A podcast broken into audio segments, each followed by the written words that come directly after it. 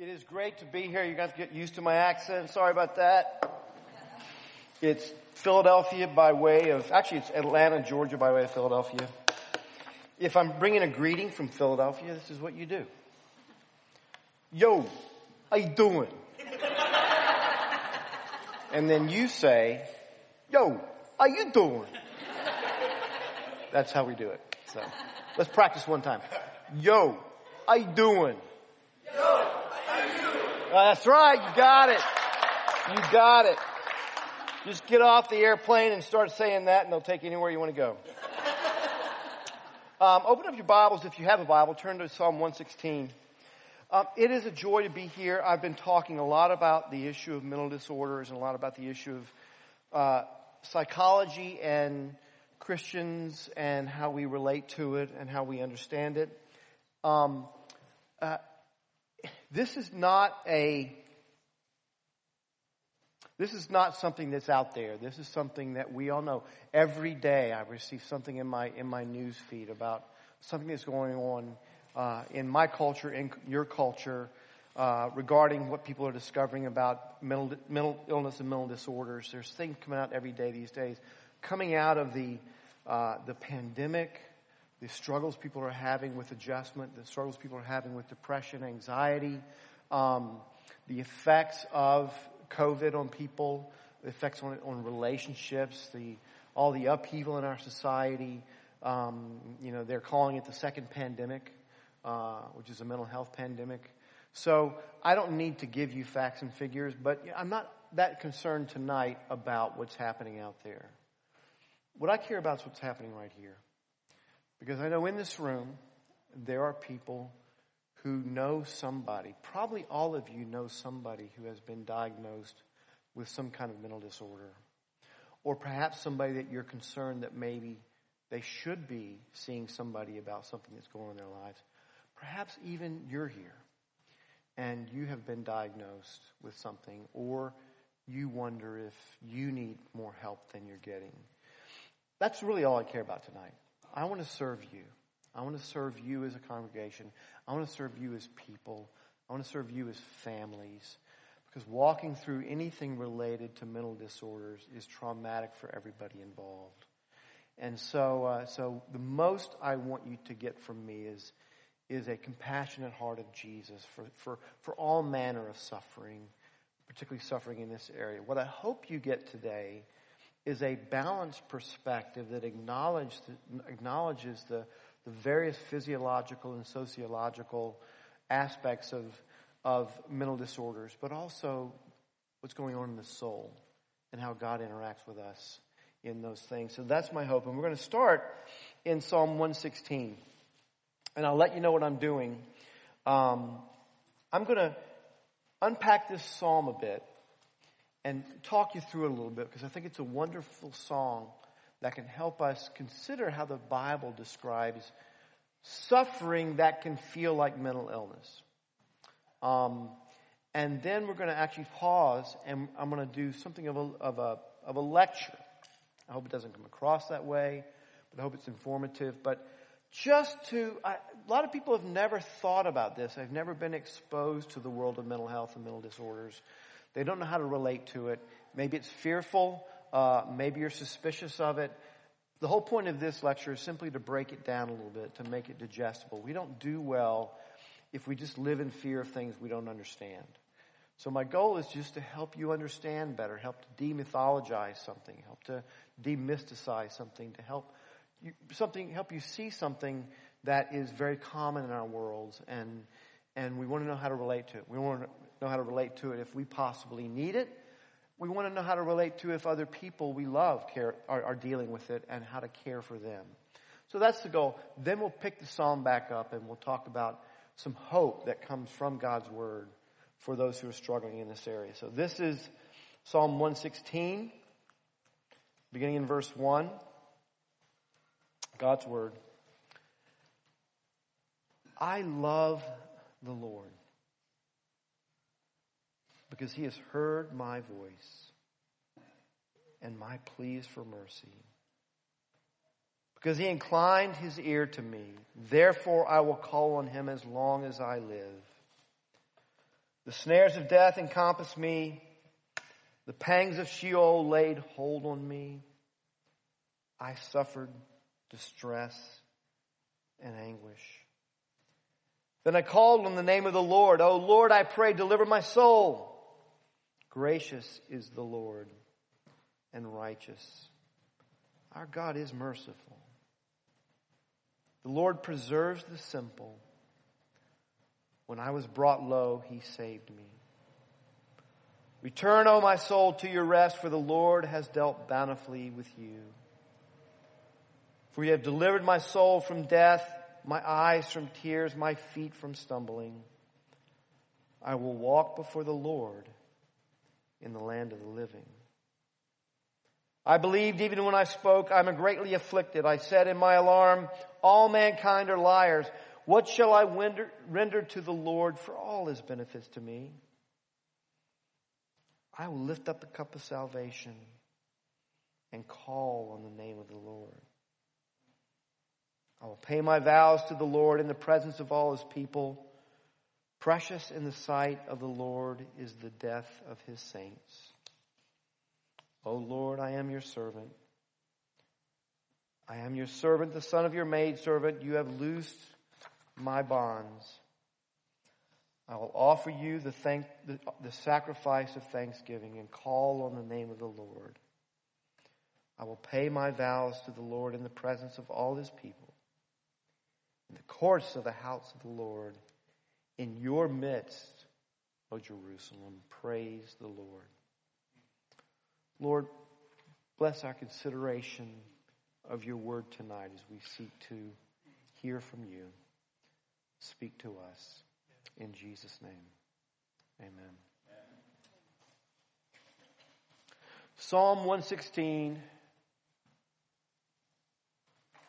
speaks of deep anguish. But this is a particular kind of anguish, a kind of anguish that isn't spoken of that often in the Psalms. We don't know what suffering in particular the psalmist is experiencing, but we can determine from the text what it isn't. One prevalent kind of anguish in the Psalms is the anguish of guilt before a holy God, where the psalmist confesses his sin, laments his failure, cries out for forgiveness. We think of Psalm fifty-one in this category. The suffering in this psalm isn't the anguish of sin against God. There's no confession. There's no lament. There's no repentance. Another common form of suffering in the Psalms is the suffering of injustice and oppression from enemies. In those Psalms, the writer describes in detail the trials he's in and the injustice he's enduring. The cry in those Psalms is for vindication. Lord, vindicate your name upon my adversaries. Lord, make things right. Psalm one sixteen isn't an anguish of oppression from enemies. There is no cry for vindication. What we do know is the anguish of, in Psalm one sixteen is intensely personal. It's deep, personal pain. How deep? As deep as death. Three times the psalmist describes his experience in terms of death. You can see there in Psalm, in verse three, he says, the snares of death encompassed me, the pangs of Sheol laid hold of me. In verse eight, you see he says, for you have delivered my soul from death. In verse fifteen, precious in the sight of the Lord is the death of his saints. It would be tempting to say that the psalmist is talking about a near-death experience or that he is facing something that is bringing on imminent death. But there are clues in this psalm that let us know that maybe there's something else going on. The death, as referenced in this psalm, is most likely a metaphor for deep and seemingly endless and pointless suffering. It is a profound inward pain of body and soul. A prolonged experience of distress and anguish, or in verse three, or is translated sorrow, a life of tears and stumbling, verse eight. Cut off from the benefits of human relationship, verse eleven. It's a life in internal, external, and relational despair. It's a life seemingly outside the shalom of God. Notice also the prominence in soul suffering in verses four through eight in particular. In verse four, he cries out for deliverance of his soul in bondage. In verse six, the psalmist confesses that he's simple, biblically speaking. That means he doesn't even understand the danger he's in. He can't comprehend where he's at. Also in verse six, the psalmist laments that his soul has been brought low. An older commentator describes this as being spent, utterly wasted, clean gone, no ability to help himself, no means of help, and no hope of help from others. In verse seven, he confesses that he can find no rest. In verse eight, his soul is fainting near to death. Sorrow overwhelms him, and he is stumbling toward utter ruin and despair. We don't have a diagnosis of the psalmist's affliction. In fact, it's very dangerous to take modern terms and categories and place them back on ancient literature of any kind. But it's clear this is a tortured soul. We don't know what caused it. We don't know how long he's been afflicted by it. We don't We do know that it covers him like the pall of death. We do know his soul is in bondage. We do know that he lives with a sense of profound alienation and despair because of it. Can we say this is a battle with mental illness as we understand it in a postmodern age? No, we can't do that. But we can say within this psalm, there is space for the suffering of mental illness as we understand it. If you are suffering, this psalm invites you in to make it your own. Within this psalm, there is also profound hope for deliverance, verse four, salvation, verse six, and freedom, verse sixteen. Within Psalm one sixteen, there is a true rest for the tortured soul. Before we explore that space of rest, we need to understand what we're talking about, and that's where we're going to drop into a sort of a mini lecture on mental illness. So again, I'm going to be following an outline very carefully here, because I, and this is a topic that I want to make sure I'm, there's clarity and precision on, um, and so you'll, it'll sound more like that. So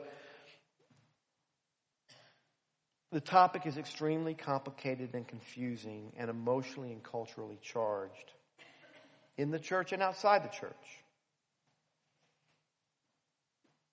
Before I get into it, I want to take a moment and I want to honor a group of people who may be represented in this room, and that is people who work in the mental health field. You may be one of those people. You may know somebody or have a, have a friend or have a, a family member who works in the mental health field. It is an extraordinarily difficult place to work. It is highly pressurized and it is highly stressful, and there's very little pay for most people in it. People in the mental health field go into it not to make money, but to help people. And a lot of times they get into it and they realize their ability to help people is very limited because of the structures they're in and because of the The responsibility, other responsibilities they have. They frankly have too much on their plates. I've got a friend who runs a number of programs in and outside the city of Philadelphia for a large mental health agency, and he just says, "We're, we, you know, they're just now what they're doing right now is they're, they're, they have a contract with the city of Philadelphia to put mental health workers in flak jackets into police cars, so that when they go in to a place where there could be a situation where there's a mental health issue, rather than interrupting in violence, they can go in and be part of the the rescue." This is frontline work, folks. This is this is highly. Uh, It's difficult work. And so if you're here and you work in the mental health field, I just want to thank you. Um, I want to thank you for taking that, for doing that. You're a means of common grace in a world sick with sin. And most people don't see what you're doing, but God sees. So thank you.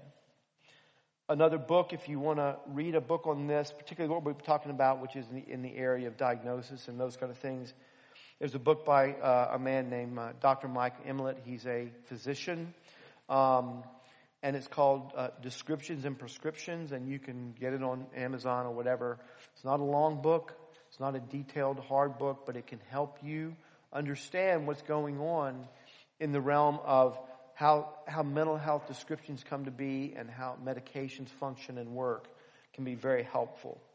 So let me start with terms. I've been using the term mental illness mostly because that's the common language pe- to most people. But this is not actually a scientifically defined concept. The experience we call mental illness is also described as mental or emotional disorder, psychological or psychiatric disorder, personality disorder, or mental or psychological disease, and other terms as well. They're, these are descriptive terms uh, that are used. According to the Australian government, a definition, a mental illness is a health problem that affects people's thoughts, mood, behavior, or the way they perceive the world around them. A mental illness causes stress and may be affect may affect the person's ability to function at work, in relationships, or in everyday tasks. We're going to unpack this a little bit. I just want to give it to you. They're going to say one in every five Australians, about four million people, suffers from a mental illness in a given year, and almost half the population has suffered from a mental disorder at some time in their life. And the current statistics are showing, at least coming out of the pandemic, that that's increased significantly. Um, the Australian Institute of Health and Welfare says mental illnesses is, is, are disturbances of mood or thought that can affect behavior and distress the person or those around them, so that person has trouble functioning normally. This is somewhat similar to uh, the definition of the American Psychiatric Association. They say mental illness refers collectively to all diagnosable mental disorders, health conditions involving significant changes in thinking, emotion, or behavior, distress and or problems functioning in social work or family activities. So observations, you're picking up some similar themes in these definitions. Note that mental illness is not a have or have not condition. It is not COVID. It is a comparative condition. Mental illness is experienced in changes in a typical state of mental, emotional, cognitive, or relational function relative to that person's experience. Though it isn't technically diagnosed this way, it's often understood as a continuum, how much someone deviates from what would be considered typical, either in their life or in their, their social circumstances, indicates whether or not they are experiencing a mental illness. So, so for example, someone who is in a college environment Uh, is being treated a certain way based on the idea that they're in a college environment. The risk of a college environment, the social structures of a college environment, is someone coping in that environment. That's different than someone on a regular job. It's different than someone who has no job. So there is this sense that diagnosis happens with a person embedded in a social circumstance. Note also that mental illness is a health condition that expresses itself in thinking, emotion, or behavior. These definitions stop short, for the most part, of using the word disease. Now, there's significant debate in the medical community on this for a number of reasons we won't go into. But one of the main contentions in the hard medicine world is that the diagnosis of mental illness is not done through physiological or biological or genetic testing, as other conditions are, but through an assessment of a person's reported or observable behavior and mental state. That's how diagnosis is done. We'll talk about this a little bit more below. It doesn't mean that there are not physiological factors in play. The fact that you don't, you can't find a, a causality does not mean there's a lack of physiology at work. It just means you can't test for particular uh, uh, mental disorders through any kind of biological function. At least now. That could happen in the future. There's work in brain scans. One of the difficulties in, because you're dealing, we're going to talk about this more, but in, in, with the brain, is that the brain is malleable. And so the brain can cause us, I'm using the word cause to indicate it can activate us in a certain direction of thinking or feeling or, or, or, or volition. But it is also affected by our circumstances. And one of the great dilemmas is to, in, in, in a particular's life, person's life, what is what is what is happening that's been affected from the outside, and what's ha- be happening that has been driven by the brain. That's a that's an open question for people. The issue of trauma is one of those issues. Someone responding, the brain is reacting, but it's reacting because something else has happened, and it's now been trained to react a certain way. So we have to think of the brain that way. Um. Ultimately, it might be more helpful and clear to talk about mental or emotional disorders than mental illness. Both are acceptable, but disorder is the language used by most professionals and is probably better describing what's going on. There is some sense of order in a person's life, and it is now disordered in a way that isn't controllable by the person's volition. And so, so they live a disordered life to some degree. A huge question is this: why does it seem that so many people now struggle with mental disorders?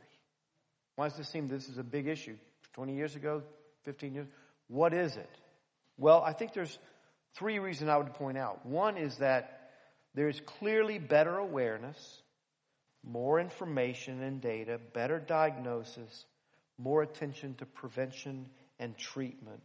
This progress has led to a more humane understanding of mental illness and disorders.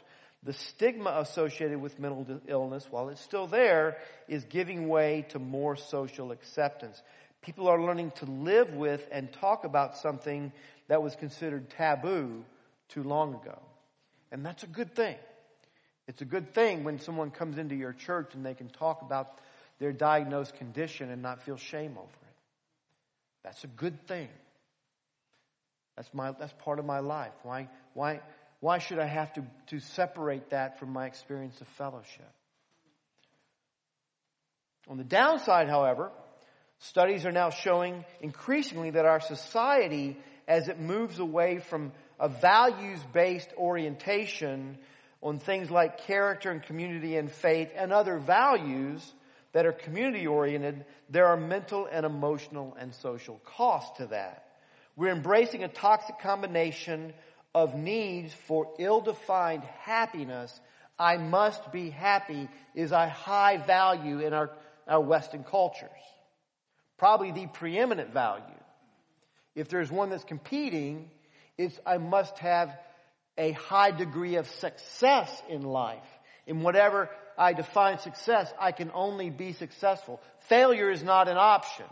And so on the one hand, you have this need for, for unending happiness and the need for no ceiling on my success. And that is not compatible life. But we're told we must have both. We're also told by our culture that pain and sadness are to be avoided. That aging can be denied, that possessions and prestige give us value, and that personal rights are more important than community well-being. Now, you mix all that together, it's a pretty toxic soup. And generation after generation is more and more feeding on that soup. And you would expect disorders to flow out of that, because that's a, that's a way of life that is impossible to accomplish.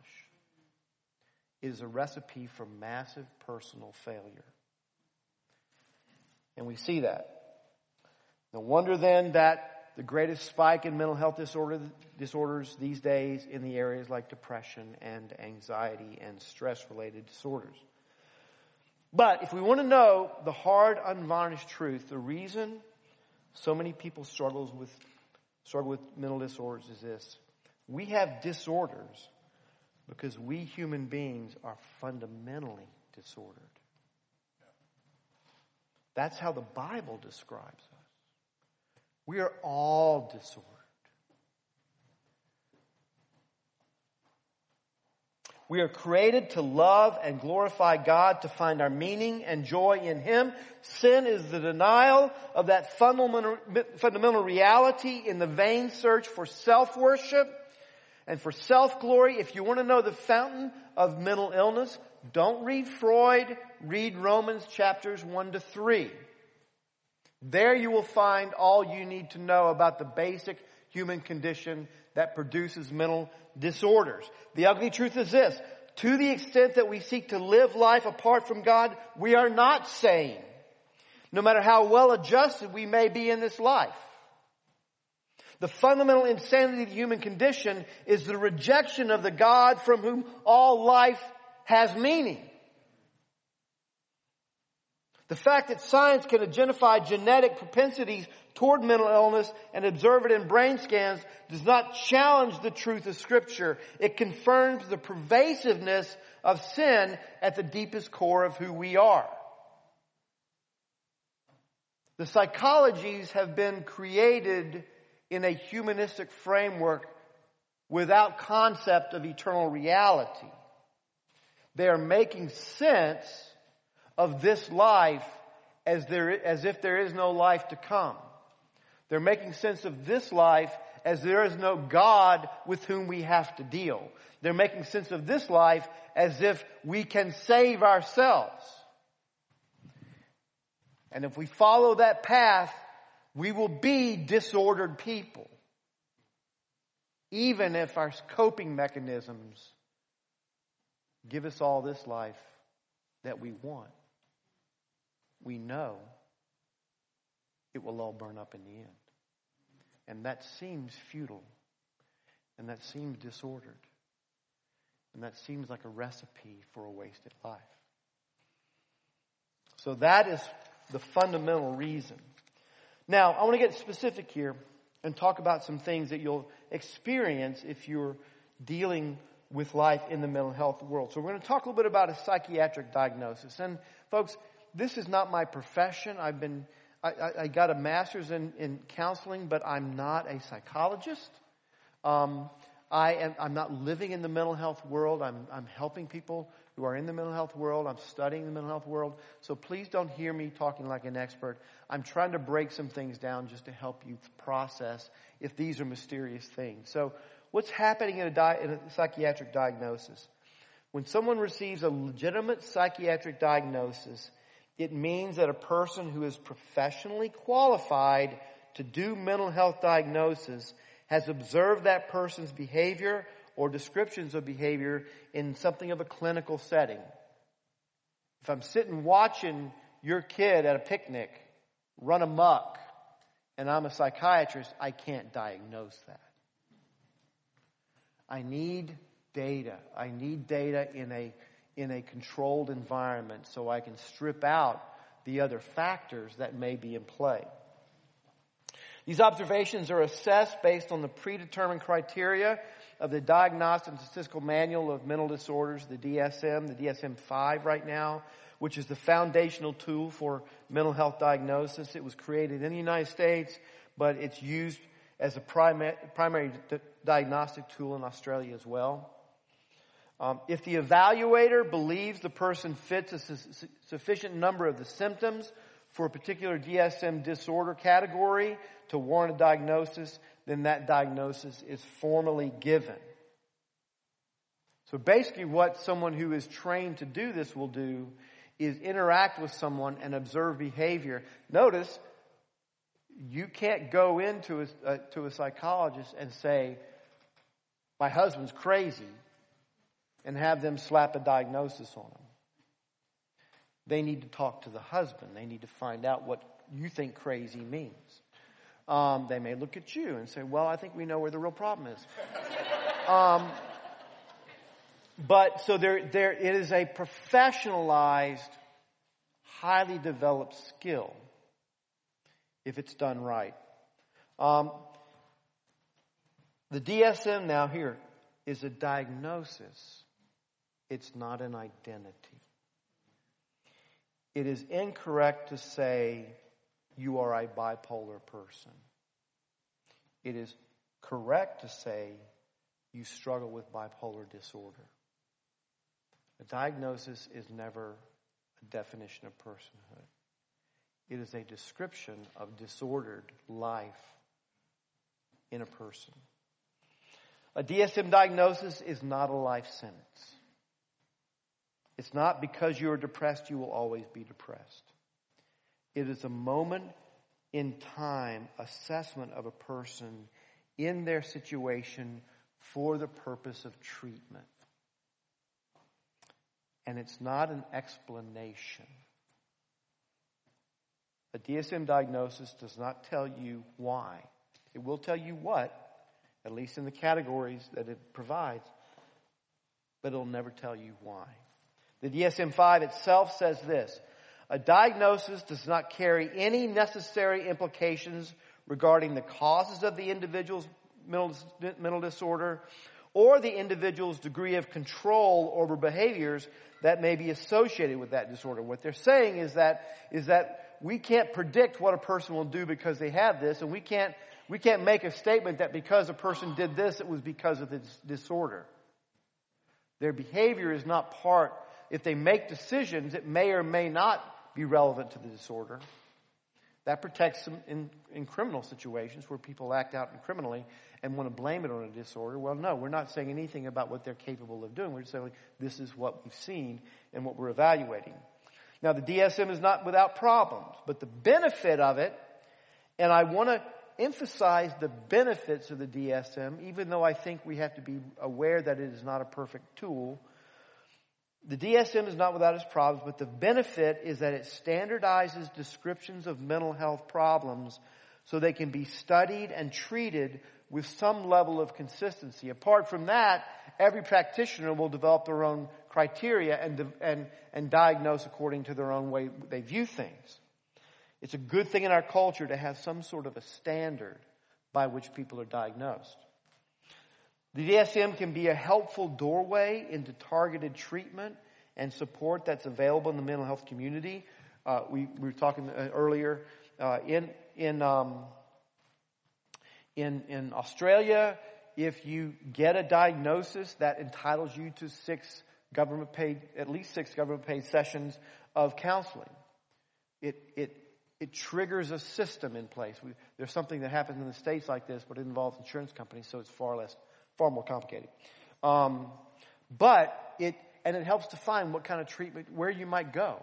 What do you actually need because of that? Um, it can be a way to objectify a problem so we can begin to look beyond it to what it means to grow and change. When someone is dealing with the, the experience of depression, for example, or let's say anxiety, someone's dealing with anxieties, to be able to say, okay, we have a diagnosed anxiety disorder. That's great that we know that. Now let's talk about your life. Otherwise, anxiety is all I have in my life. And so a diagnosis can define where problems are and therefore where problems aren't. Um... It allows us to identify and work with risk factors that are known to be associated with the diagnosed condition. Certain risk factors, things like suicidal tendencies, um, things like delusional tendencies, can be watched out for, can be helped.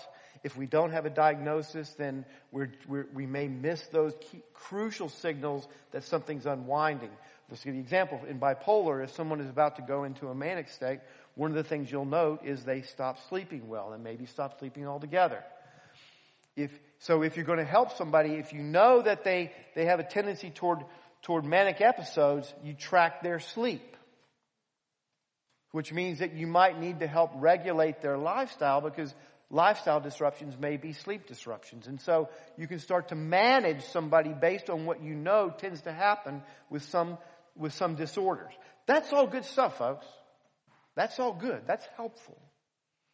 And it can give us ways to extend mercy and compassion. When someone says they've been diagnosed, Ed Welch, he's a friend of mine, and he's a neurobiologist and a counselor. When, when someone comes to him and says, this is what I've been diagnosed with, he just starts with, well, how can we pray? How can we pray? This isn't outside of God. God isn't saying, oh my goodness, you've been diagnosed with disorder. We have to get that fixed. Before. Can you get that fixed and then I'll come back and get involved in the process? No, God is at work. This is not outside the orientation of God. Now in Australia, and this is I'm, I'm learning this this week, general practitioners receive training to diagnose and prescribe uh, treatment for basic mental disorders.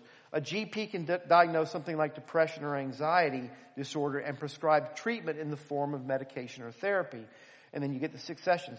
The reason that's that's helpful in your culture is that means what they're emphasizing is we want to make sure nobody nobody falls outside the treatment option. And the easiest person for you, if I had to get you to a psychologist, which in, in, in Australia is someone who can have a master's degree and training in the disciplines in the in the in the United States, only P H Ds are called psychologists.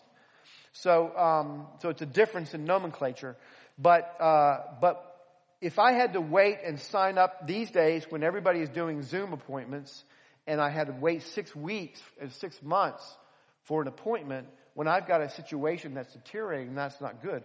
But if I can go to my general practitioner and I can talk with him or her and, uh, and can get a, and, and can get a diagnosis, then I can, I can get that, and then that then makes me eligible to go right into counseling. That's a great system. That's a plus. That's a win. Not without problems. Every system has problems. But that's a win in my book. Um, now, the biggest weakness within the D S M is the same fundamental flaw in the discipline of psychology in general. It cannot account for what Henry Scougal called the life of God in the soul of man. Insights on human behavior from psychology have value, but the Bible presents a cosmic view of all things in which all the collective wisdom of psychology is evaluated as either truth or error according to God's truth and treated accordingly. A sound understanding of psychology, therefore, and therefore psychological disorders cannot be obtained by ignoring or rejecting what the Bible says about who we are as people made in the image of God. The biblical understanding of personhood takes into account the body and the soul, the physical and the spiritual, the temporal and the eternal. If we're going to understand true personhood, we must all have that. We must know that there is a body and a soul. We must know there is a, a physical and the spiritual. We must know that there's a, there's a temporal and the eternal. Ed Welch says this, we are created, I don't, you have this, okay, good there. We are created of physical and spiritual substance. Scripture speaks of the soul or heart as guiding us by way of its affections and allegiances. Its activity is identified as obedience or disobedience, godly or ungodly. The body is the material equipment for living in the material world. It is never defined as right or wrong, but as strong or weak. Mental illnesses, in other words, can be broken down into more elemental categories. They sit at the intersection of the human heart and an erratic brain. The basic rule from this ontological duality is that the body can make life very complicated, but it can neither make us sin or, in most cases, keep us from following Jesus. We have to keep in mind there is a brain-body component and there is a heart-soul component if we're going to understand ourselves and others. A little bit on, on, on psychiatric medication. Leads us to consider psychiatric medication the overwhelmingly preferred option for treating mental disorders in the United States and probably here as well. Medication must can be very helpful, but it, we must be very wise in its use. Mike Emlet says, the realm of psychiatry is trying to determine pathology in the most complicated area of the human body. Some thoughts on medication. These are just reflections. Maybe it'll help you. Psychoactive medications are powerful and must be used carefully. My concern about them is misuse, not use. Misuse in the form of poor diagnosis and therefore the wrong medication being prescribed. Misuse in uh, in stacking those medications on top of other medications and for other conditions, or even on top of other uh, psychoactive medications without an active management of the medications that are involved can be very dangerous. And self-medication, which can look like I take my meds like I take a Tylenol. I feel it bad, I take it. I feel better, I stop. Don't ever do that. A lot of psychiatric medications you have to wean up to and you have to wean down on. You can't, you can't start and stop. You can't treat it like a like a feel-good pill. And the the the you have to be very aware of the of the secondary effects, the side effects, and know how they function. Um, I'll give you an example of, of the way this can play out. I had a really good friend of mine. Uh, he was an artist, and um, he he uh, he just had a long-term experience uh, taking uh, medication for depression. But he was finding increasingly, and medications often have to be changed because we adapt to some, and some don't work as well, and new ones come out, and everything. So medication isn't a static thing either. But what was happening with him was he felt like, I can't create. I'm losing who I am. And so I sat down with him and his wife, who was also a friend of mine, and we were just talking about it. And he was saying, I feel like in taking medication, I don't know who I am. And his wife said, the problem is, if you're not taking medication, me and the kids don't know who you are. And so that's an indication of the power of medication. It has personality shaping reality to it. And so we need to take it very carefully if we're taking it. The second thing is responsible doctors who, who, who prescribe should, and I think typically will, tie the use of a psychiatric drug to counseling and other lifestyle changes along with some sort of an active management of the drug. They'll also be very careful with these things. So in other words, if you're taking medication from some, somebody's giving you medication and they're not actively managing, you're not getting good care. And you are a consumer of mental health services. And you are a consumer of, of physical health ser- services. And you better act like a wise consumer. Because the field doesn't always deliver as it's promised. Like every other field.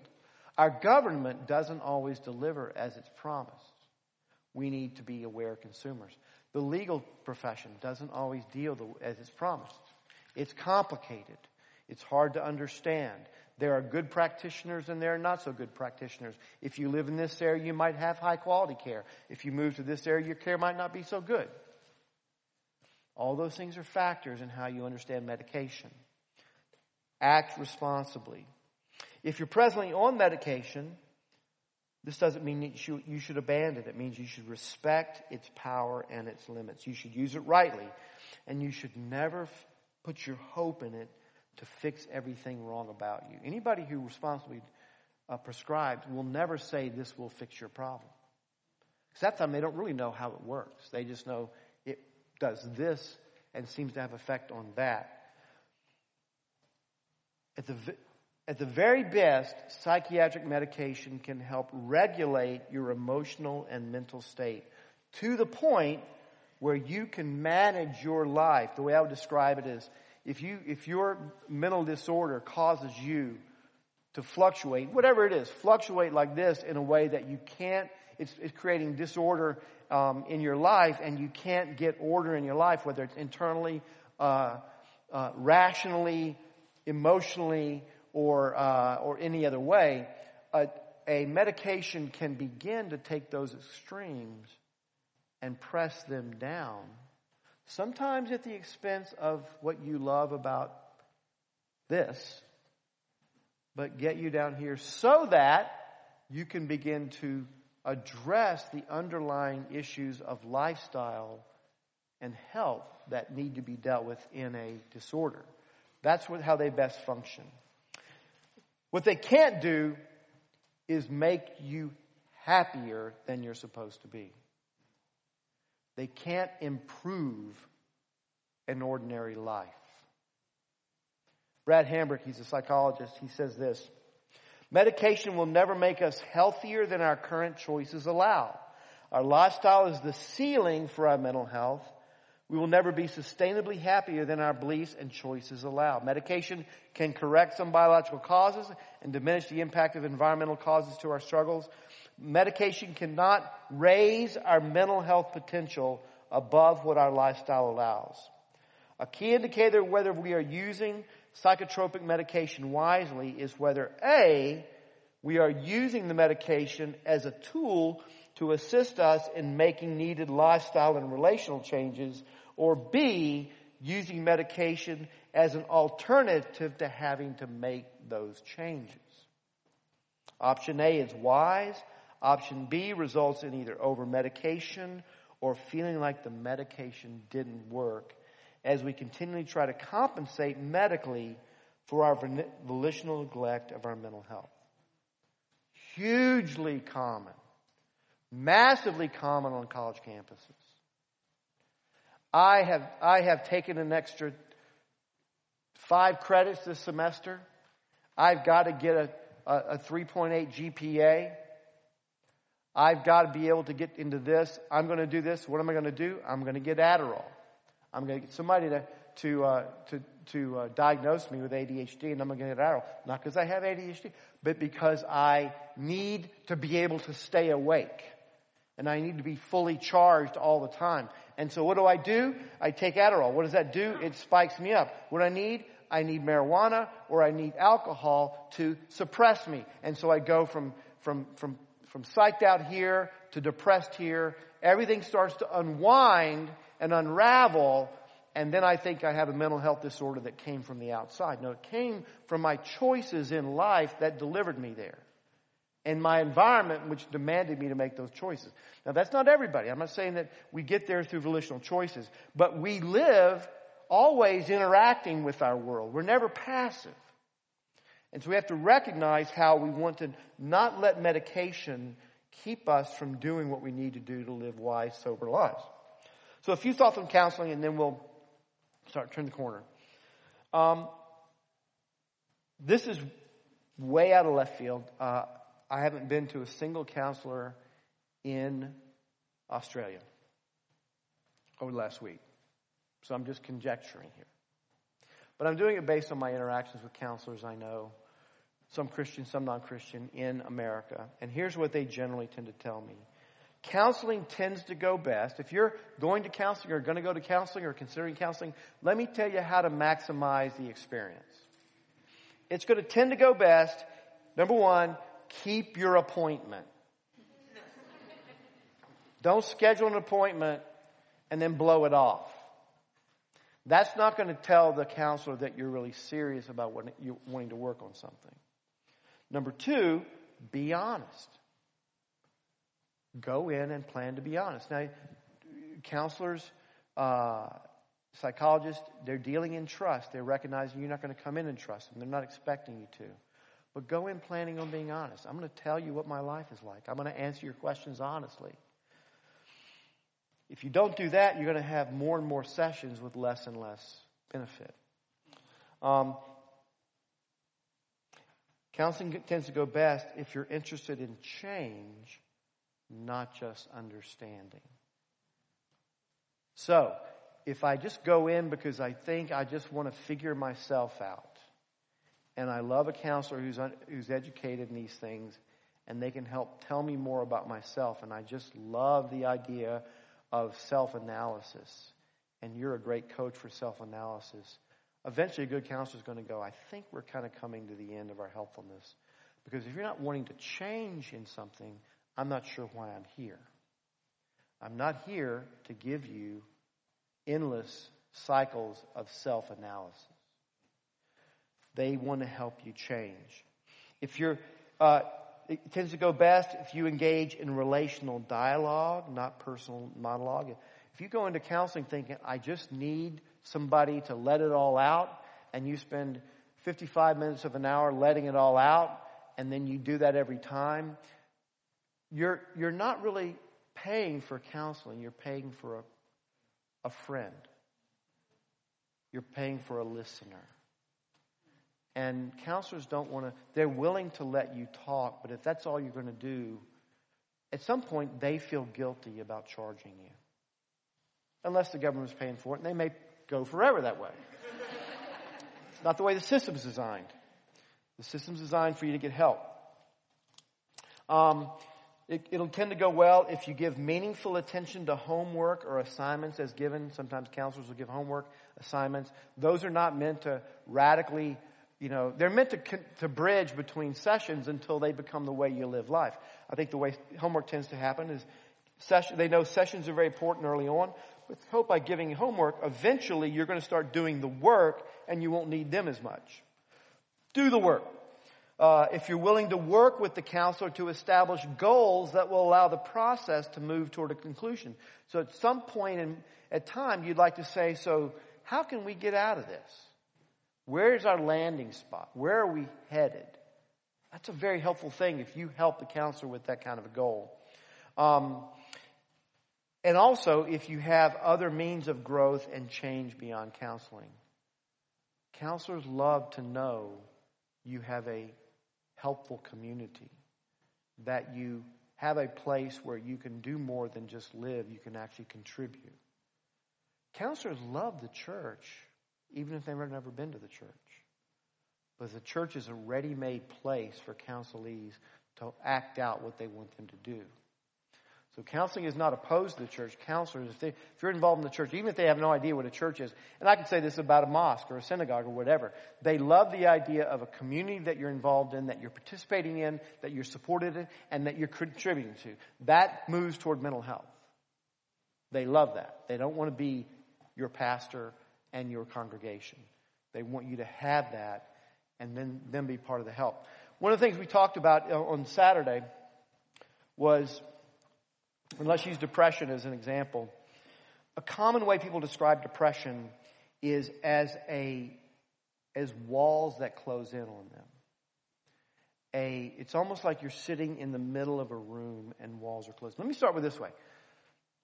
When I, I mean, I'll draw this illustration. When I was in high, college, uh, my friends and I used to rent a beach house during spring break. In down in uh, South Carolina. And if you went to one of those old bungalows back then and you and it had been closed all, all year, if you're the first one in there, when you opened up the door, it was not a pleasant smell. It smelled fishy. It smelled stale. The air was bad. If you're smart, you open the door and try to get some air into that room. But you recognize one door open is not going to get much air in. So you go to the back and you open up a window and you try to get some airflow through the house, right? Have you ever done this? Um, and then you recognize, go, you know, the more air, the better things are. So you go through and you open up all kinds of doors and windows so that you can, uh, that you can, you can get fresh air in. Um, what, what happens with us is, our lives, if we start closing ourselves off, become like that beach house. Whatever's in there just gets stale. Whatever's in there just starts fettered. Whatever in there starts to just, it, it starts to go bad. And that's why depression is particularly difficult, because the very thing someone is doing is, is exacerbating the problem. By withdrawing into themselves, by erecting these walls, we're actually creating a worse problem. That's many um, mental health conditions fit that paradigm. So what do we do? We, if we're wise, we want to open up a, window, a door. So someone is struggling with depression. Maybe counseling is that door that opens up. That's great. But if it's just one door, it's not going to do that much. So maybe I need another window. So we go and we open up another window. And that window may be read your Bible. And then you open another window. And that may be attend church. Opened up another window. Perhaps medication. Opened up another window. Maybe get involved in serving other people. Open it up the window. Look at your diet. Look at exercise. Window, window, window, window, window. A healthy life is one that looks more like a gazebo than like a house.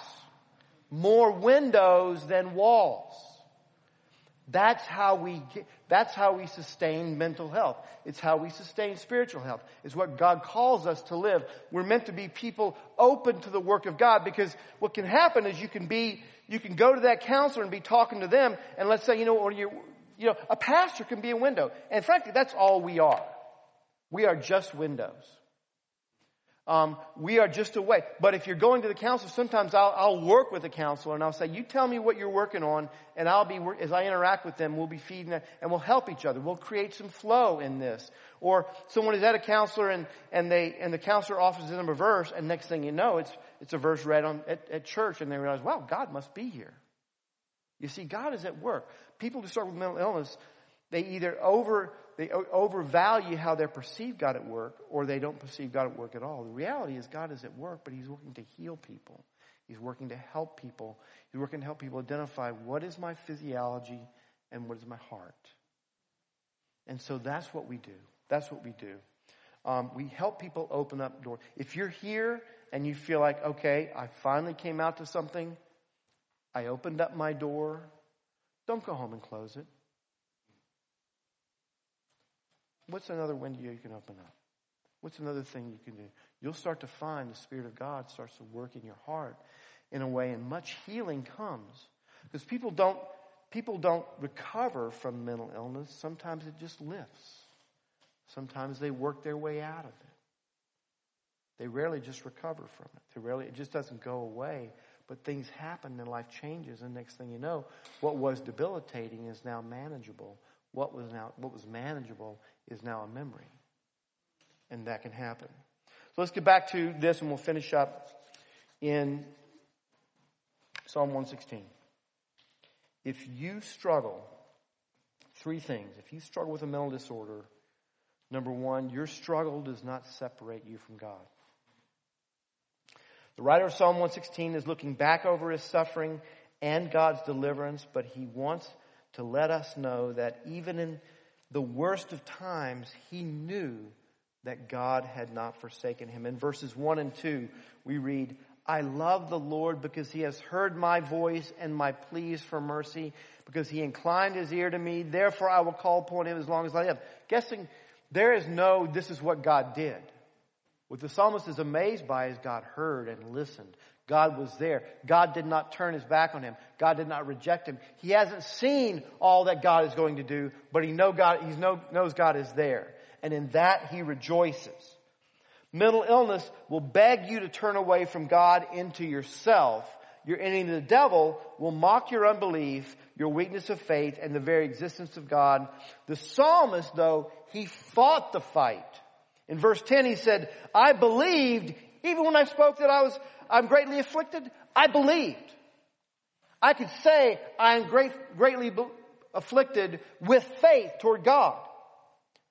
I describe my condition, and then I describe my reality. Your condition is not your reality. Your condition is your condition. The psalmist, throughout this psalm, is able to separate out the condition of his struggle from his identity, and therefore his identity before the Lord. Charles Spurgeon, who fought a lifelong battle with depression, learned over time how to see God in the darkness and how to see, seek God when he was overwhelmed. He wrote, I know perhaps as well as anyone what depression means and what it feels it is to feel myself sinking lower and lower. Yet at the worst, when I reach the lowest depths, I have an inward peace which no pain or depression can at the least disturb. Trusting in Jesus Christ, my Savior, there is still a blessed quietness in the deep caverns of my soul, though upon the surface a rough tempest may be raging, and there may, may be little apparent calm. Sometimes you have to be reminded that there is a, a, a, there's a, there's a peace beneath the pain.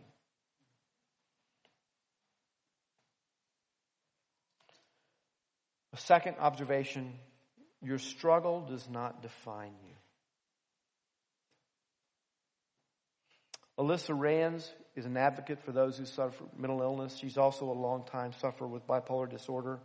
She's a memoir. She's a author of her, of her own struggle memoir, Letters from a Bipolar Mother. Now, I don't have any indication that she's a believer, but she's insightful.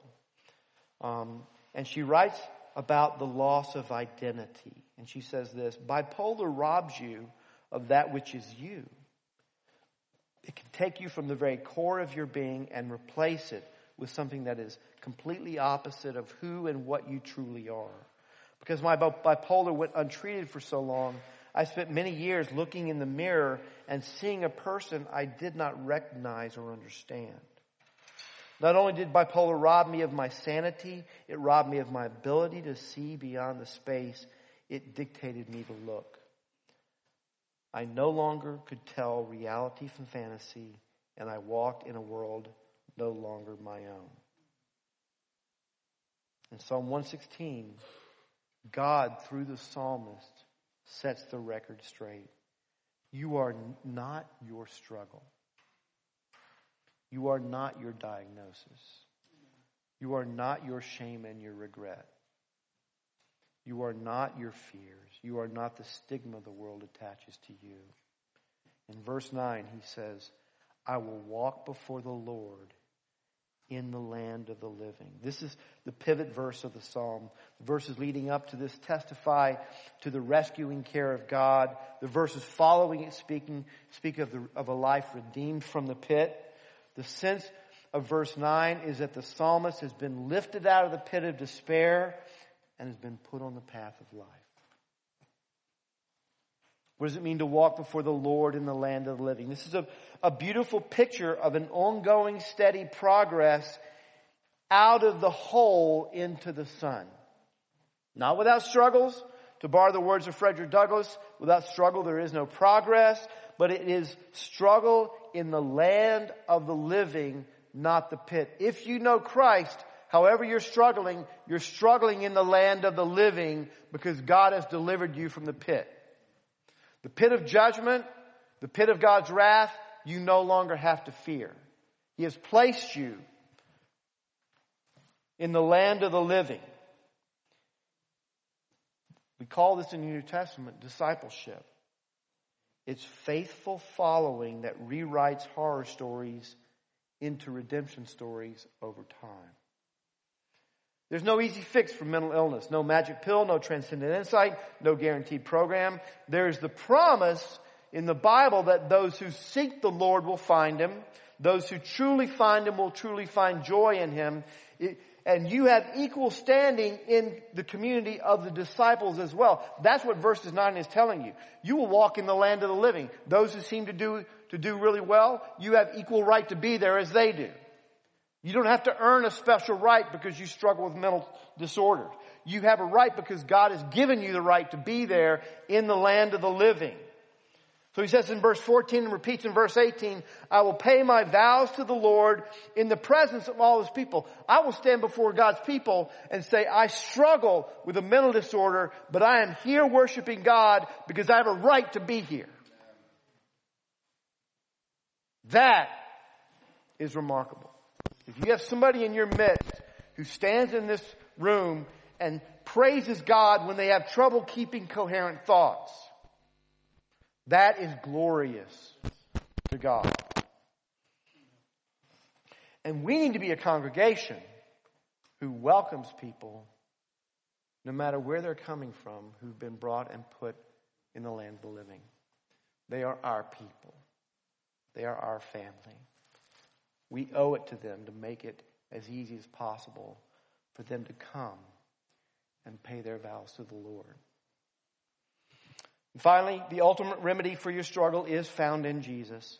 A person who is experiencing something that has mental health implications is suffering, even if they don't see the experience of suffering, and that, that's a distinct feature of, of, mental, of some types of mental disorders, is that people who are suffering most acutely think they're doing great. They're often hurting themselves, wrecking their present, clouding their future, destroying relations, relationships, if they are restored, the guaranteed experience of anybody who's restored from a deep mental health struggle is going to be shame and regret. They're going to look back and they're going to see the damage that got caused. They're going to look back and see the wasted time. They're going to look back and see the money that got spent trying to help them. They're going to see people who, who got fed up and left. They're going to see the in their wake all that happened. If medical treatment is actually helpful, it's often helpful at the expense of considerable physical side effects, including changes of the parts of a personality that connect to life enjoyment. This in itself is discouraging, and it's so hard to find anyone who understands. The glorious truth for you is that the one person who's actually able to do something about it knows in the most profound way what it means to have a tortured soul. Verse thirteen, I will lift up the cup of salvation and call on the name of the Lord. We tend to interpret this verse as I will bring my thanksgiving to God because he has saved me. That's actually not the picture in play here. This is a Hallel song, sung by people on pilgrimage to the Passover. Jesus sang this song. What this song is about is people coming with empty hands to the temple. Lord, fill my hands with salvation. The cup of salvation for us is an empty cup. God has to fill it. I will lift my hands with my empty cup and call on the name of the Lord. Lord, save me. Lord, fill me. Lord, make your, your face shine upon me and give me peace.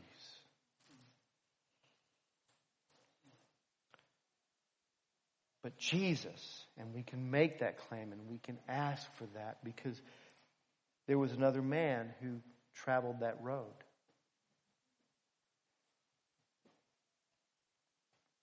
He went to submit his perfect soul fully at peace with God and everything around him to the outer torture of crucifixion and the inner torture of sin bearing. Jesus welcomed the snares of death. He welcomed the hellish pangs of Sheol, the distress and anguish driven to utter lowliness, the grief and the shame. Jesus took it upon himself. He submitted to the treachery of liars and the betrayal of friends. He submitted to the cords of death, embraced the rejection of God in his moment of need so that he could deliver us from evil, so that he could give us freedom from bondage, so that he could fill the cup of salvation that we all who are disordered need. Just to close, John Newton, my spiritual hero, uh, wrote the, the hymn Amazing Grace. Slave, slave uh, trader, converted, became a minister. Uh, radical transformation. God visited him in his relationships with two experiences of profound mental disorder. One with his, his friend uh, William Cowper. And William Cowper was a man who was a gifted poet, the greatest poet in England at the time, and who was a Christian, but who fell into a dark, deep depression. And and and Newton stayed with him and visited with him every single day for six years. Cowper never, never renounced his faith, but decided he never wanted to get up out of his bed again. And he just laid there until he died. While his friend came to minister to his soul each time. John Newton also had a niece whose parents died suddenly, and he and Polly, his wife, took the niece in as, as their child, uh, adopted the niece. She had some significant mental breakdown. He doesn't ever describe in detail what it is. That required her to be institutionalized, and it was not a state hospital. It was called Bethlehem uh, Hospital for the Insane, short, Bethlehem. Where we get the word Bedlam is where he, she was. It's the only place they could take somebody. She was uncontrollable. He visited her year after year after year. Eventually, God intervened. God brought her through it. God brought her out. God healed her. God ended up putting her in a position where when he was living age, his wife had died, she was his caretaker through his death and was a significant player in gospel ministry in London in that period of time. One ended tragically, though not without salvation. The other ended wonderfully. Newton tarried with both. And this is what he has to say. I believe that there may be a real exercise of faith and growth in grace when our sensible feelings are faint and low. A soul may be as be in as thriving a state when thirsting, seeking, and mourning after the Lord as when actually rejoicing in him, as much in earnest when fighting in the valley as when singing upon the mount. Nay, dark seasons afford the surest and strongest manifestations of the power of faith, to hold fast to the word of promise, to maintain a hatred of sin, to go on steadfastly in the path of duty in defiance both of the frowns and smiles of the world when we have but little comfort, is a more certain evidence of grace than a thousand things which we may do or forbear when our spirits are warm and lively. I have seen many, two in particular, who have been upon the whole but uneven walkers, though at times they have seemed to enjoy or at least have talked of great comforts. I have seen others, for the most part, complain of much darkness and coldness, who have been remarkably humble, tender, and exemplary in their spirit and conduct. Surely, were I to choose my lot, I should be with the latter. We want, because those people hold their hands up and ask for the Lord of salvation. Lord, I pray that you would just help us be not only people who understand and compassionate toward those who struggle, but if we have folks in our midst who perhaps have felt like they've been outside or or left outside the land of the living, that they would be brought in and they would find a place here. And that, Lord, if we are evangelizing in our community, if we are reaching out, particularly in these days, we will encounter, if statistics hold, one in four people with a, with a mental illness. Let us not shrink back from that. Let us find a way to be part of your gracious hand in the salvation of disordered people, because we know what it means to be disordered. In Jesus' name, amen. Amen.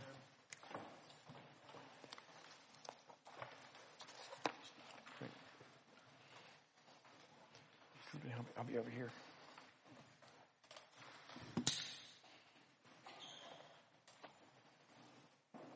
Is COVID safe?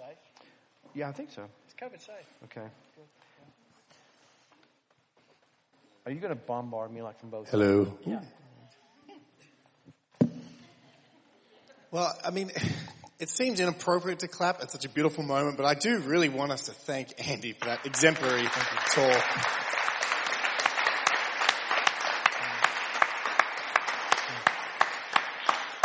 It's really been a joy the past week to spend so much time with Andy, um, because he, he really loves people so much.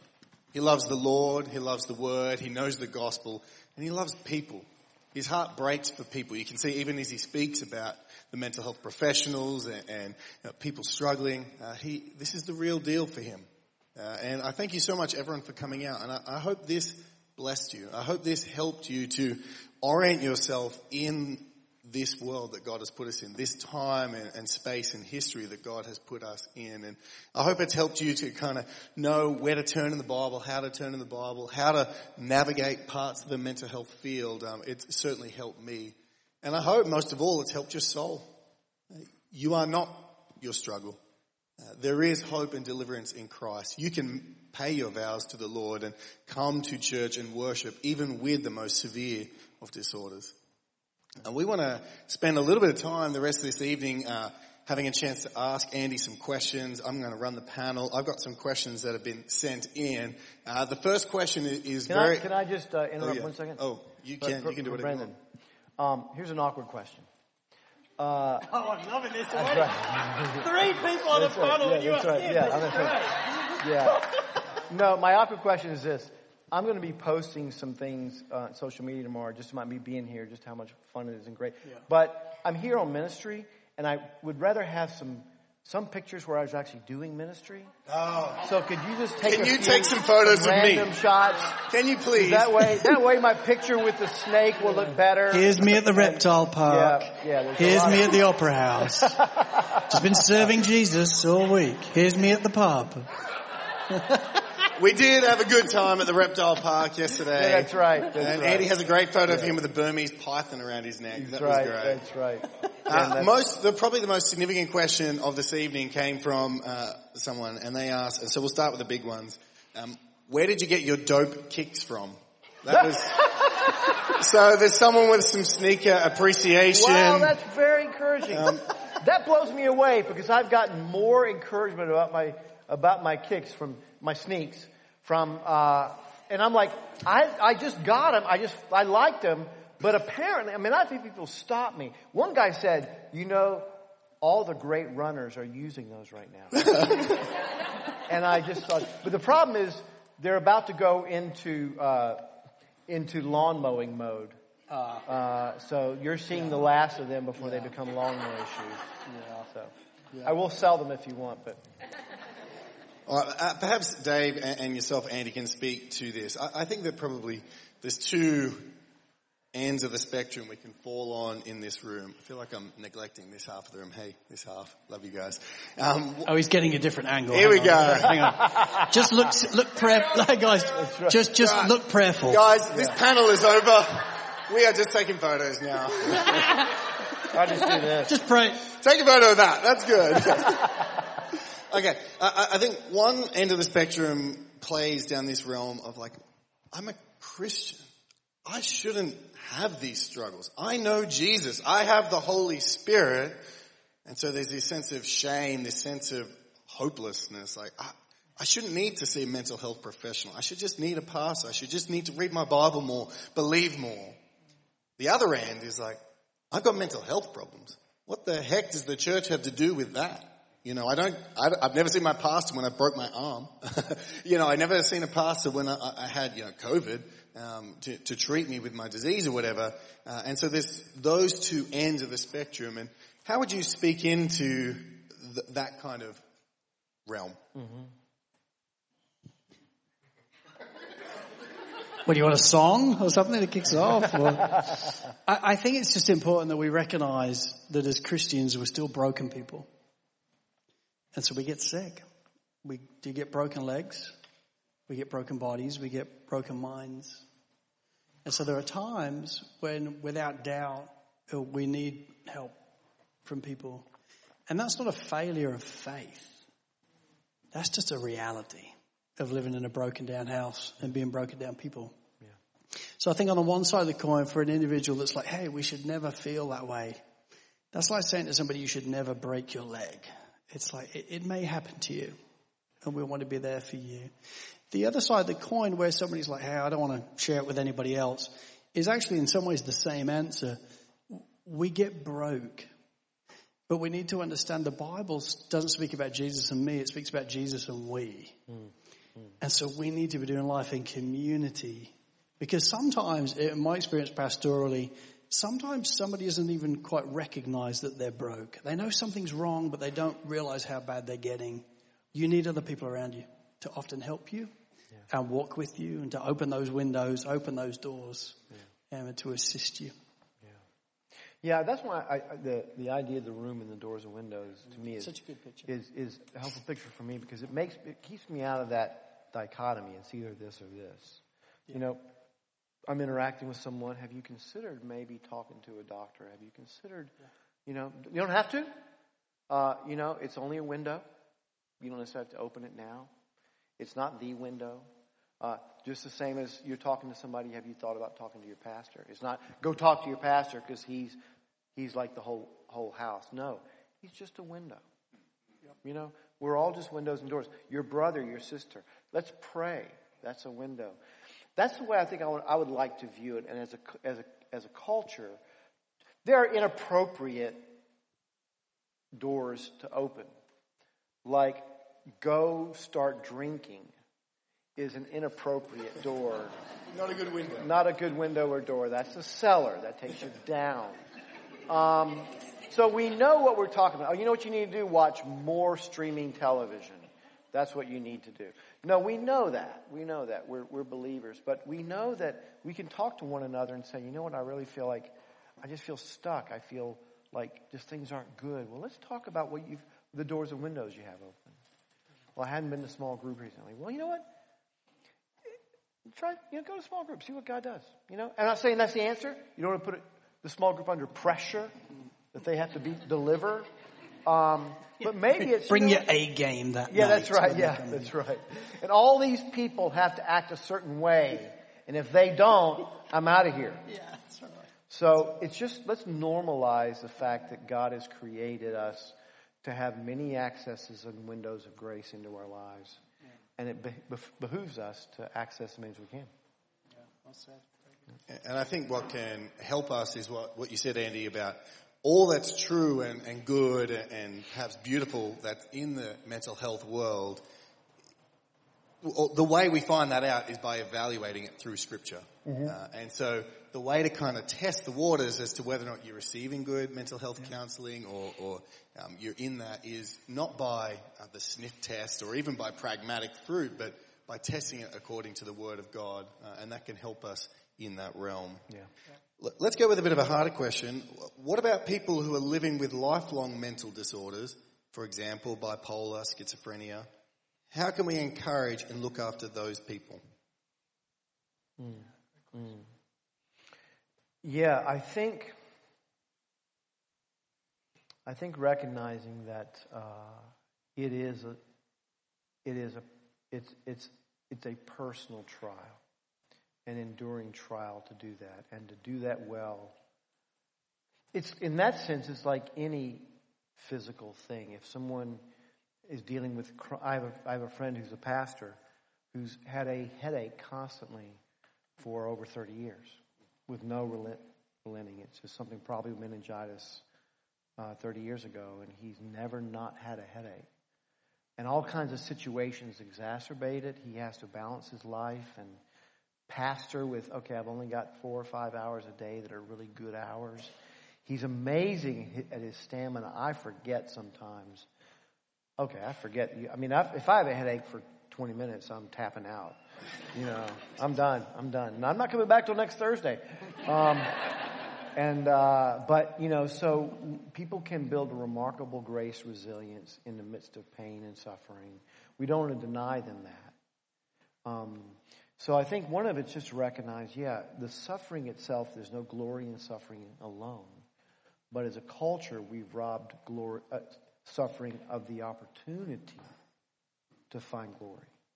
There's no opportunity to find glory in suffering because it demonstrates we're weak and we're not at capacity and we need to fix it and move on. So a, so a, a theology of suffering can be very helpful. Um, and so I think those kind of things for somebody recognizing, and, and you know, it's a great thing to rejoice. I have a family member who's who who, who does is diagnosed with bipolar, and just to celebrate, he's very open and honest about it, which is good and important in a in a in a church. If if somebody can't be open and honest about a long-standing condition, we don't have anything we can encourage in that.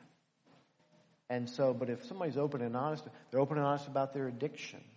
Man, I, I've noticed that that your tendency to want to just go after things hard, which is an addictive tendency that echoes after people get rid of uh, whatever the substance is. Your your balance in life is impressive. You're not you're not everything doesn't have to be like, you know, jack on hard, you know, like strong for you. It can be, you can be chill. Chill looks good on you. Um, you know, that's a remarkable thing for people. But if people can't share the nature of their struggle, they don't have a, we don't have a meaningful way to encourage them. So I think that's why we want to make people do that. Anything to add there? No. That was that was that was insightful. Okay, that's what I'm here for.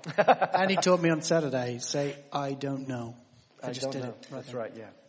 And you even shortened that. You were even more yeah, concise. Just know. Don't know. Don't know. Don't know. Don't know. Don't know. Okay, different angle here. How do you speak to non-Christian friends struggling with their mental health? Don't know. Dave. I love I love pastoral ministry because you can't take your... If you go to the garage with your injured car and the mechanic comes out and says, I don't know. Yeah. You you don't go back. But yeah. The pastor, you can just go, I don't know. I don't know. And you're done. And, and people think that's humble. Yeah. You're so humble. So humble. Yeah. Like, I still don't know. He's, he's got lots to be humble about. That's right. That's right. No, on you. Seriously. Okay. What was the question again? Well, you did it yesterday at the cafe, but the question was, how do you speak to non-Christian friends struggling with their mental health? Uh, the general principle is evangelism is counseling toward the unbeliever, and counseling is evangelism toward the believer. They both have the same goal, encounter with Jesus. Encounter with Jesus. So so that's a factor in their lives, just like just like gender confusion is a factor in their lives, just like just like being compelled to to work eighty hours a week is a factor in their lives. It's just so what we're able to do is we just interact with them as if that's a factor. And the Lord over time will let us to know how to minister. I wouldn't want to isolate it and say Jesus can speak to this as if that's what all Jesus cares about. He cares about the whole person. And so we relate always to somebody as a whole person. Um, if they're vulnerable enough to share that, that says a lot about their trust in us, which can cue us into maybe the Spirit of God is opening up doors. But they're not doors of ministry into, into the, the, the mental disorder. They're Into the soul, right? So, so we're not trying to fix their mental disorder in that moment. No. We're trying to no. care for them as a human being and bring yeah. them into the yeah. presence of God over time and through knowing yeah. them better, et cetera. And so that we have to be very careful not promising in Jesus yeah. an antidote to a mental disorder. I've seen it, particularly depression. Things there's a lot of mental disorders I think in our day which are Very, they're very tied into our social cultural realities. Depression, anxiety fit that. They're just proliferating as much because of our culture and social realities as they are because they are issues. The, the, the problem with the mental health community is it's, it's always running behind where the culture's going and trying to assess the problems that are emerging as the culture changes. And so that's why it's a bit futile to sort of say that the psychological community ever is going to get ahead and be able to give you a, here's the state of our, our our psyches. Right now, they're just trying to catch up on depression and those kind of things. It's constantly morphing. It's a very alive thing. And most counselors are going to tell you it is the most problematic thing because it's the least, it's typically the least helped by the traditional methods. It's most helped by lifestyle change. Anxiety is most helped by stop thinking of, like you can solve all your problems through thinking. You know, and, and huge amounts of effort being put, whether it's through mindfulness or through rumination therapies, to deal with just the idea that I am convinced if I think enough about a problem, I can fix it. I don't know if that's ever worked for you. It's never worked in the history of mankind. But people are convinced. Why? Because we think through everything as a solution to all of our problems. All my problems, there's an old adage, uh, if if all I have is a hammer, all my problems look like nails, right? And that's what we do. If if the way we solve our problems is through more and more information, then we will gather more and more information, even if that's not clearly the way it's problem. But that's the way I solve my problems, and I try to apply everything the same way. So there's a lot of personality. These things, these personality disorders are very much wrapped into who we are in our culture. Mm-hmm. Um, so, and I think I think psychology is having trouble keeping up with the cultural change and how it affects people psychologically.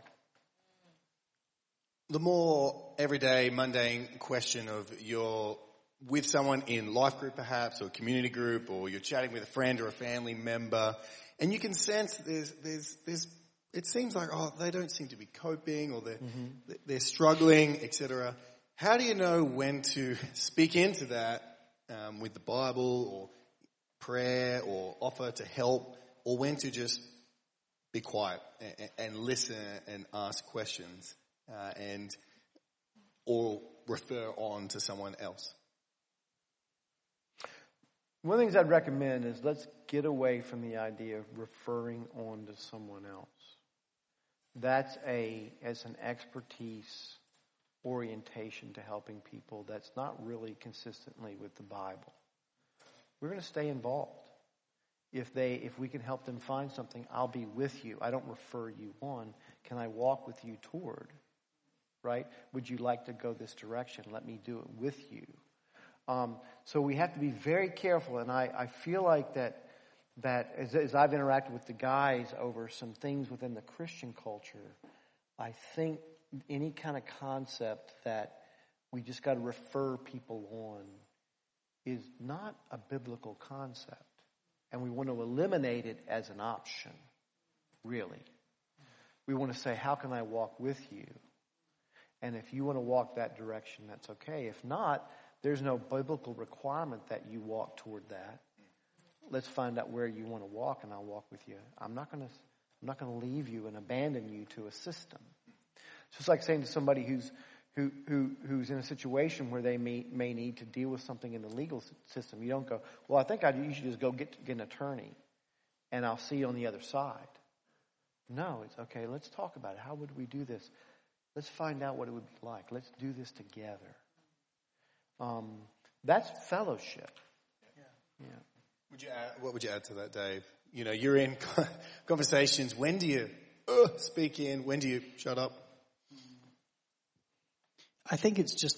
I think it's being willing to walk with somebody. Mm. I mean, I think it's why gospel communities, life groups, as you call it, in Para, are just so important, so that you can be around somebody enough to know. Yeah.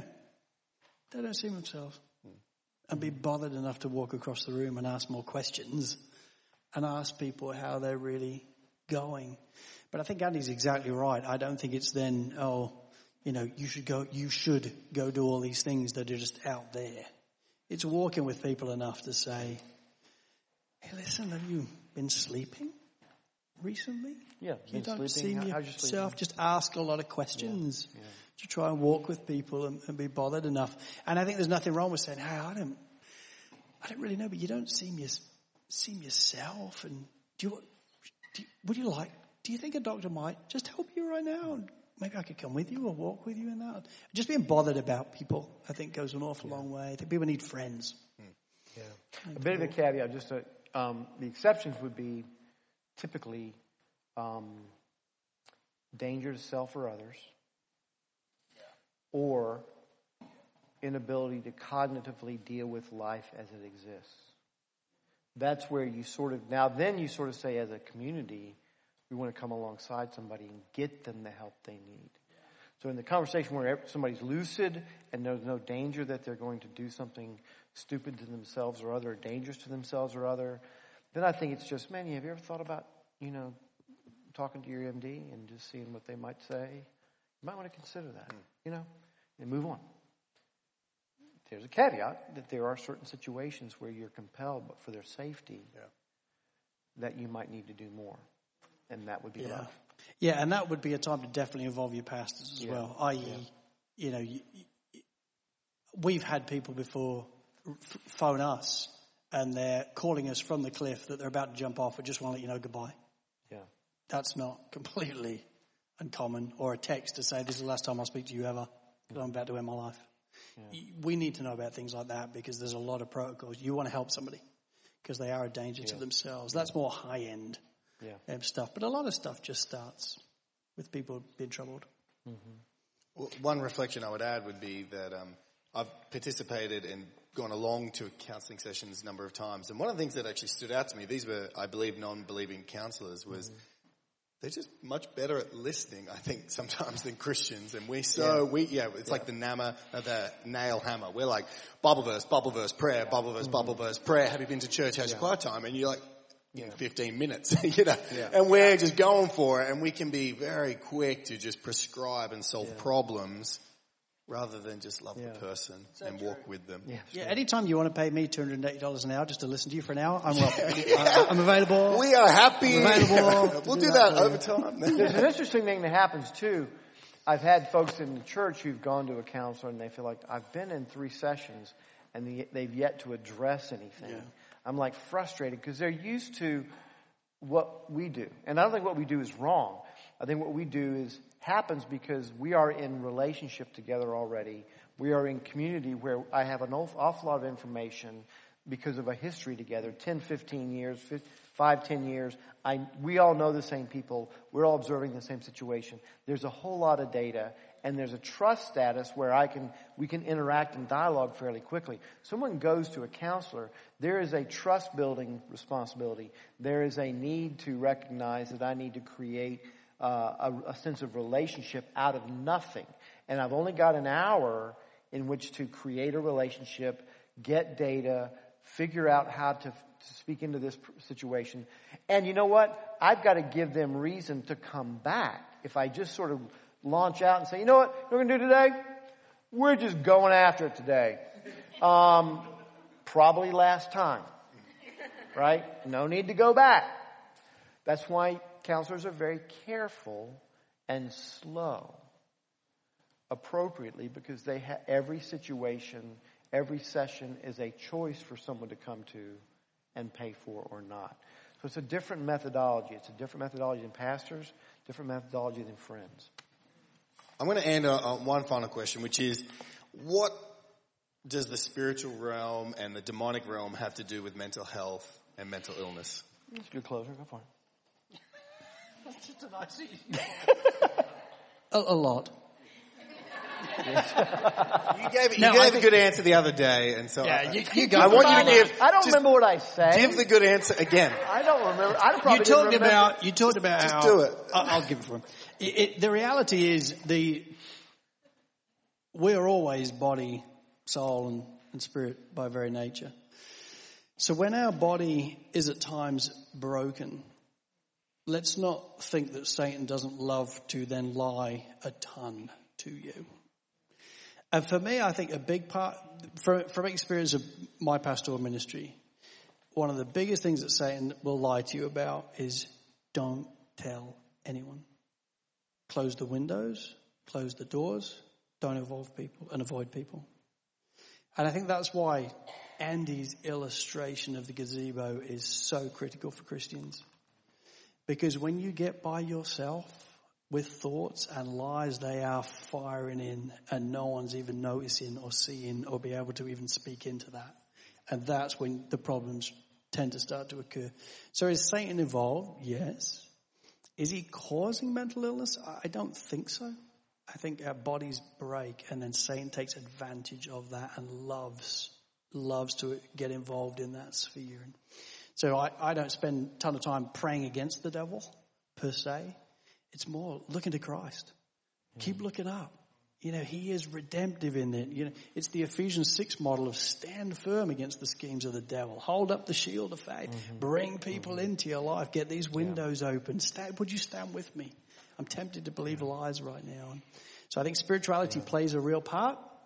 But we should never be thinking, hey, I think it's just some type of satanic attack. I think yeah. the most I'd say on satanic attack is, yeah, you sound like you're in a season where you're being lied to a lot. Yeah, yeah. I, I think bizarre is not satanic. The brain can can create bizarre. Yes, it can. Yeah. Um, in fact, my concern about the devil is not with the person who's struggling with a with a delusion My struggle is with the person who thinks they can be unforgiving toward other people and God's okay with that. Yeah. That's where I get concerned about the devil, because he's going to lie to you and tell you that you don't have to own your sin. He's going to lie to tell you that you can pick and choose what the Bible says. He's going to do what he did to Adam and say, does God really matter? Does God really exactly. care? Nah. Yep. Forget about him. That's where I see the devil. He's dealing with us all. He's got a, he's got a plan for every single one of us that he's acting on tonight. We fight against him every day. It has nothing to do with mental disorders. The fight is the fight for the soul. The fight is the fight for, will I believe and obey God against what I prefer to want to do? If Satan can say you don't need to, or God doesn't love you, or God can't or won't, that's his biggest lie. Yeah. God can't, God won't, and bring the the credibility of God into question.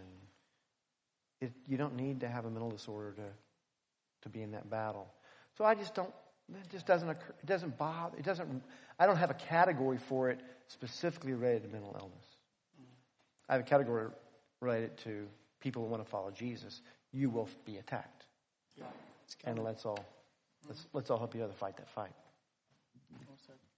I think uh, it'd be worth closing out at that point